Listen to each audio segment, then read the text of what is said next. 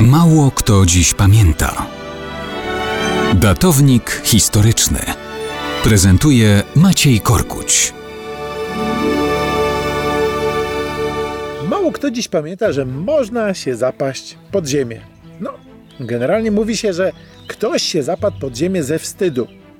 Ale czy miasto mogło zapaść się pod ziemię ze wstydu? W połowie XVII wieku najważniejszym miastem brytyjskiej Jamajki, siedzibą władz administracyjnych i swego rodzaju stolicą był Port Royal. Kiedy Anglicy wyrwali Jamajkę Hiszpanom, od razu dostrzegli, że to wymarzone miejsce dla budowy twierdzy, która będzie chronić port i rozwijające się na jego zapleczu centrum wszelakiego handlu na drugiej półkuli.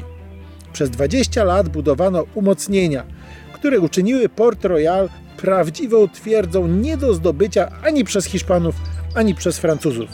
Idealne warunki dla przystani portowej i bezpieczeństwo pod ochroną brytyjskich garnizonów, fortów i artylerii szybko przyczyniło się do rozwoju miasta.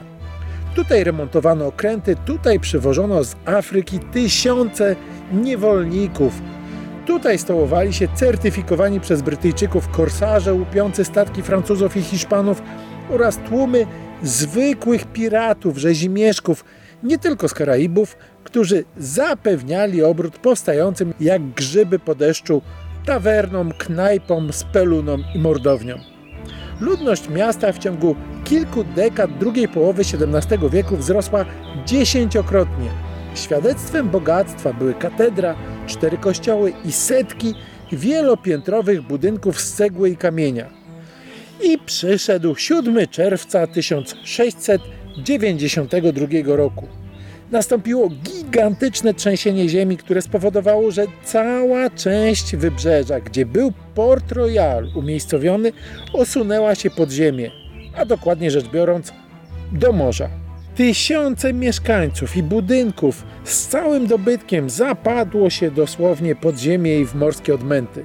Siedlisko rozpusty, pijaństwa, piractwa i handlu niewolnikami praktycznie przestało istnieć.